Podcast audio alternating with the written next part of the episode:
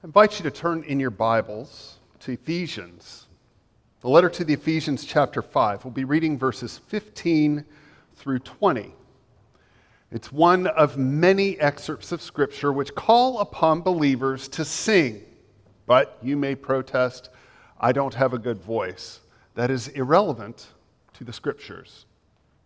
And when we're mature and honest about it, we take a step back from it, we realize that singing requires more than a voice or a tongue or good pitch. The kind of singing that is described is one that infiltrates your entire life. A heart so saturated with the love of God and the adoration of God that your life itself, sometimes without even opening your mouth, sings nothing but praise and thanks. Listen to these words of Scripture. Be very careful then how you live, not as unwise, but as wise, making the most of every opportunity because the days are evil. Therefore, do not be foolish, but understand that the Lord's what the Lord's will is. Do not get drunk on wine, which leads to debauchery. Instead, be filled with the Spirit, speaking to one another with psalms, hymns, and songs from the Spirit. Sing and make music from your heart to the Lord, always giving thanks to God the Father for everything in the name of our Lord Jesus Christ. May God bless the reading and the hearing of the word today.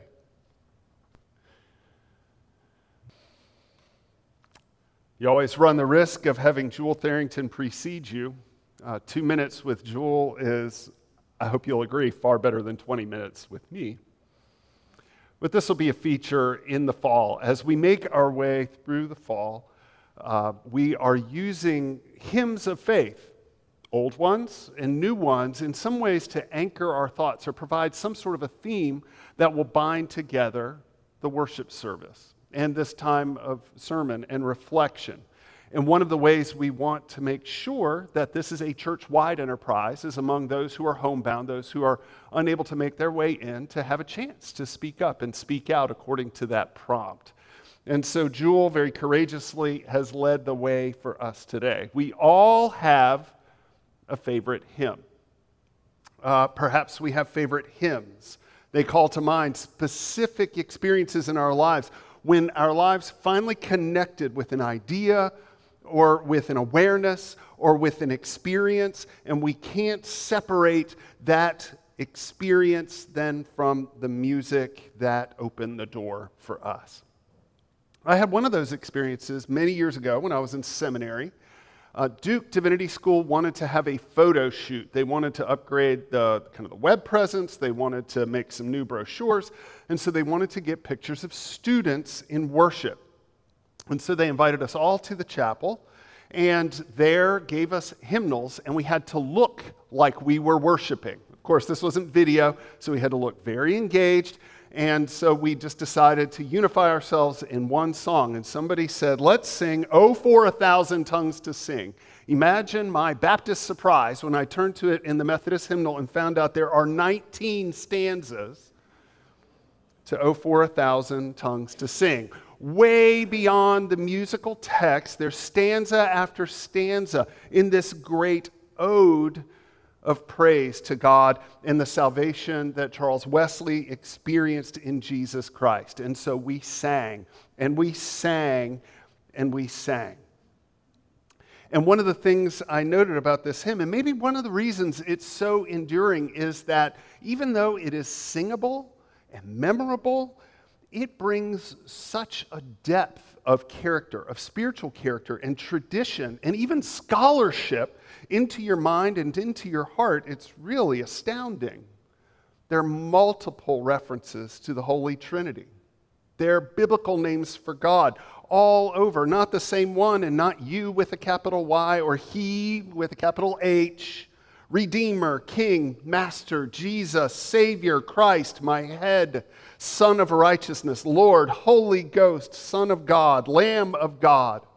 All of these wrapped up in 19 stanzas that Charles Wesley composed on the first anniversary of his own dawning to faith. His own awareness. In 1740, it was published, and it was entitled For the Anniversary Day of One's Conversion. It doesn't fit in the hymnal, so we didn't put it that way. But does it sound a little different? Does it call to mind something different for you when you sing it, remembering it is for the anniversary day of your conversion? And it's sad that we don't include all 19 stanzas. Right in the middle, stanza 10, there's a beautiful remembrance. Sudden expired the legal strife, 'twas then I ceased to grieve. My second real living life then began to live. And that impulse to see the transforming power of God that touched Wesley right at his core is something that he wants to share with everyone. And I mean everyone. You get to the end, and he doesn't run out of people who might need to hear the gospel. Harlots, publicans, and thieves in holy triumph join. Saved is the sinner that believes for crimes as great as mine murderers, and all ye hellish crew, in holy triumph join. Believe the Savior died for you. For me, the Savior died. With me, your chief, chief of sinners. He's alluding to uh, an excerpt from 1 Timothy. With me, your chief, ye then shall know, shall feel your sins forgiven, anticipate your heaven below, and own that love in heaven. Wesley had a lot to say, or a lot to sing to God and to the world and every person in the world. Oh, for a thousand tongues to sing is his earnest prayer.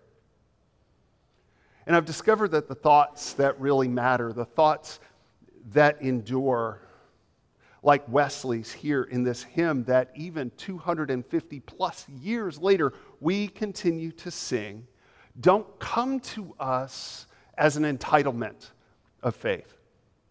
Very often, these experiences that erupt from our own heart and from the very core of who we are, deep down in our souls, are one in moments of strife and difficulty of doubt and discovering God is faithful.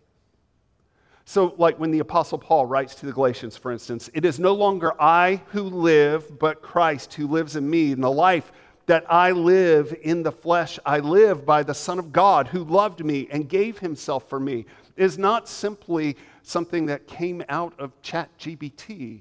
It sounds good enough, it sounds pious enough. This was the hard won and, in a sense, hard fought experience of Paul to release his own striving to discover that he is now crucified with Christ, in his words.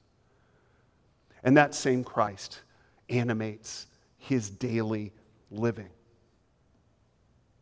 He couldn't wait to tell everyone he met.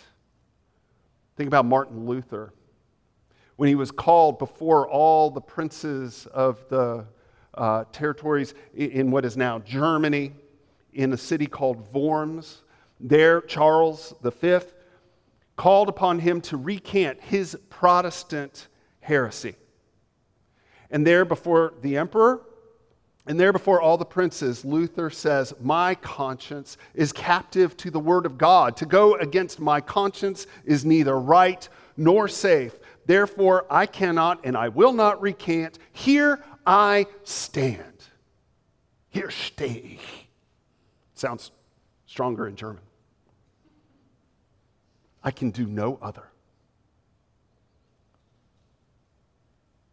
He didn't just think that up the night before, but this was instead the fruit of a long and agonizing journey for Luther through his own childhood, through his own mistakes, through his own life of faith, and the deep, dark restlessness of soul that he experienced in all of the choices he made to that point, and one day discovers in release how the Word of God has liberated him from all that striving on his own.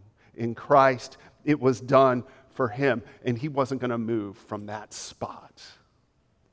There was no power on earth that was going to get him to do that.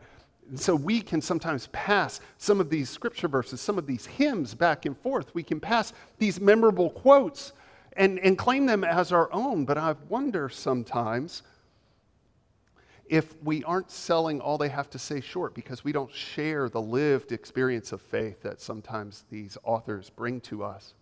What a gift that we get to repeat them over and over again that we get to share them until they do become truly our own, inscribed so deeply into our lives through sheer repetition that they begin to form the way we walk and talk and move.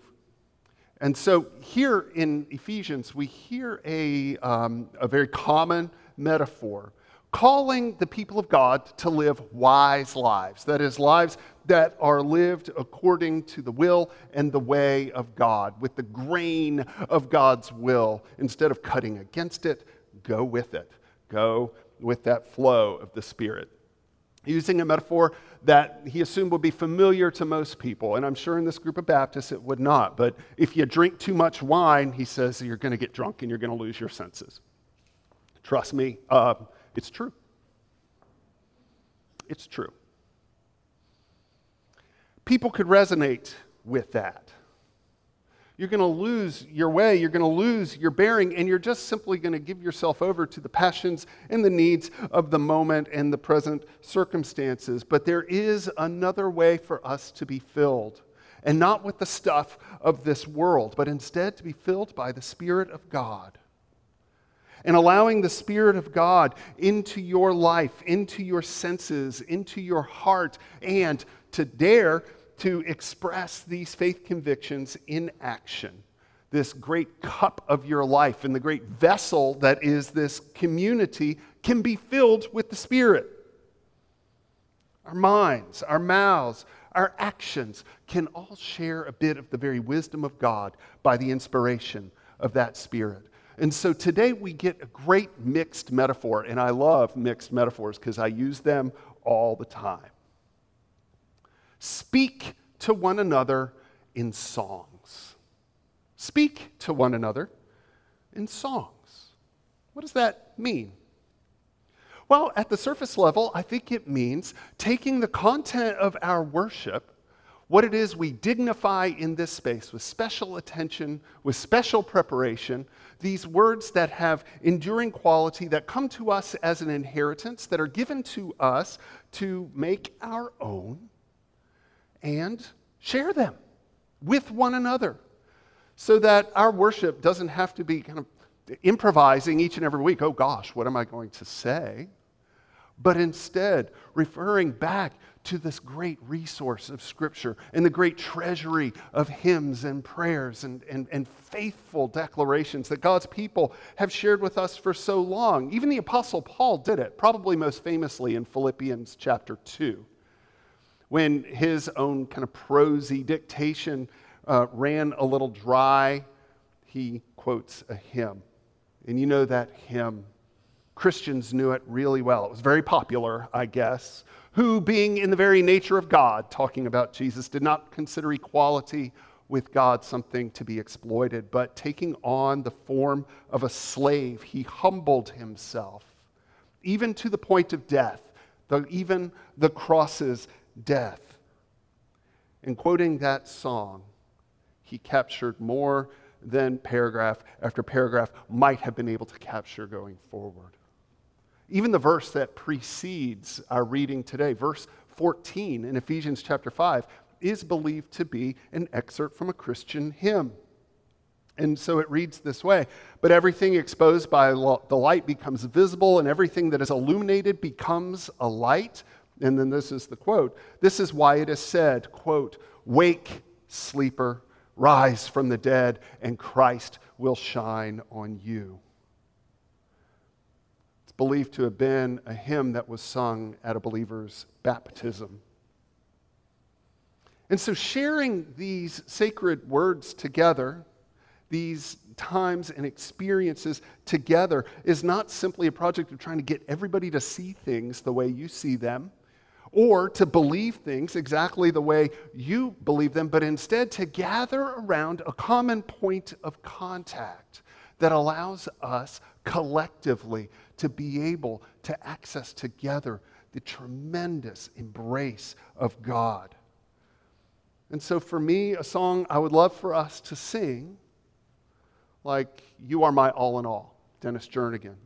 You are the treasure that I seek, taking, excuse me, seeking you like a precious jewel, Lord, to give up, I'd be a fool. You are my all in all, taking my sin, my cross, my shame, rising again. I bless your name. You are my all in all. I think Jernigan wrote those words for me. And I had a literal mountaintop experience around that song. I will never forget it. It's sort of tattooed somewhere in my soul and in my calling. But as we share words like that, it may invite you to a place where you need to hear or experience God in a new way. Years ago, when I was doing youth ministry, I took my youth to Passport Camp, and there in Monroe, we were on a work team that volunteered at a skilled care facility. And they sent us back to the memory care unit. And there, as we sat in a circle with all of these memory care residents, many of whom were not even engaging, just sort of looking quietly down at their feet, some from their wheelchairs, some from regular chairs. The activities director took out a great big beach ball, about this big, very colorful, and just sort of popped it at somebody, and it bonked her in the head. And she looked up and she smiled, and she bonked it at somebody else. And pretty soon, the beach ball was just sort of bonking, and we sat in quiet for a long time. And then somebody, and I don't know who, started singing Amazing Grace. And we all know how it goes. Amazing grace, how sweet. And and with the soft kind of pump and, and, and bump of the, of the uh, beach ball, we, we had our drum set and we sang. We got through the end of the first verse and it got quiet again. And so we sang Amazing Grace again. For two hours in this memory care unit, of course, we weren't going to venture very deep into the hymnal. We weren't even going to go much further into that hymn. But I was amazed. Even those who were not verbal hummed the melody and I heard and saw with my own eyes how deeply inscribed these words and this commitment of faith was in the lives of those who had been saturated in it probably since childhood. And even though when their family visited, that person may not recognize their loved one anymore. And some of you know that pain. And even though they struggle to verbalize anything that they may be thinking as a complete thought, and you all have seen that struggle, when it came down to it, below all the pain was good news amazing grace. Sweet the sound that saved a wretch like me. I once was lost, but now I'm found, was blind, but now I see the power to gather around the enduring words that matter, transcend our own understanding sometimes. Think about that for us.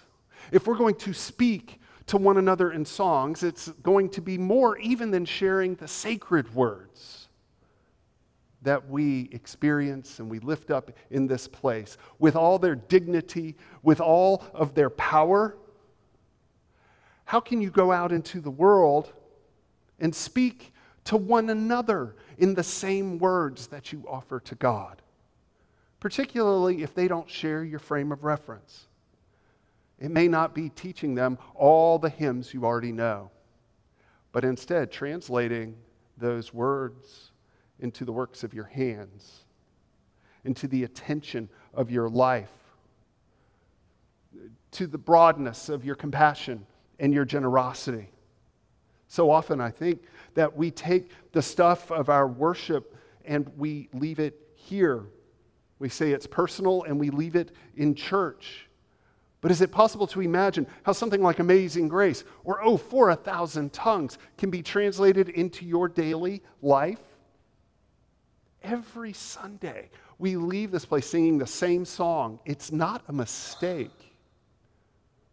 As we come back to the same benediction song, sometimes for months, sometimes for an entire year, right now we're singing this. We're a family of faith, a chosen generation. By grace, we've been saved, and we're not ashamed to say we're a family of faith. We are children of the Lord, and in unity, we'll stay a family of faith. Now, is this our family? Is it limited to those that I see today?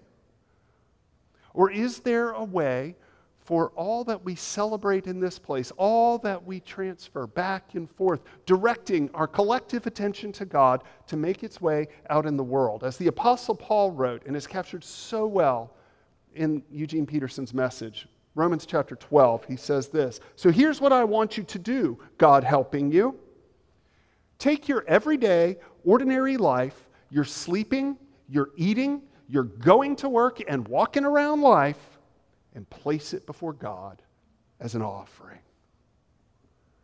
Oh, for a thousand tongues to sing, to sing about what God has done and what God was doing and what God would do through Wesley and Jesus Christ. He put pen to paper and he wrote a beautiful hymn. But it was wishful thinking. He had one voice, he had one life. And it was great poetry to be able to talk about his passion and the sheer zeal with which he wanted to share this good news. But every Sunday, when I look out, I see that, that his prayer is being answered. I kind of heard Richard talking about it. Oh, for a dozen hands to serve. But I look out here and I see many more voices. I see many more hands. I see many more lives. And I see that prayer for a thousand tongues being answered here at Yates. And I want to know if you see yourself participating in that vision that we celebrate here with the sacred words and the sacred songs. Will it show up at school and at work and on Tuesday and Wednesday and Friday? To be the people who make their way out in the world, helping others that meet Jesus.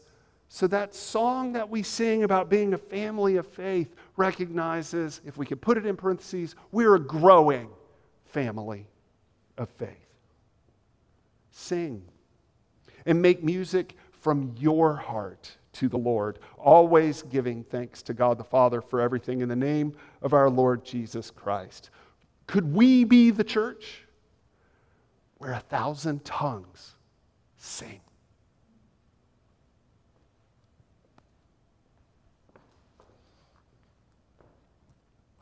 Thousand tongues? Maybe we're selling God short.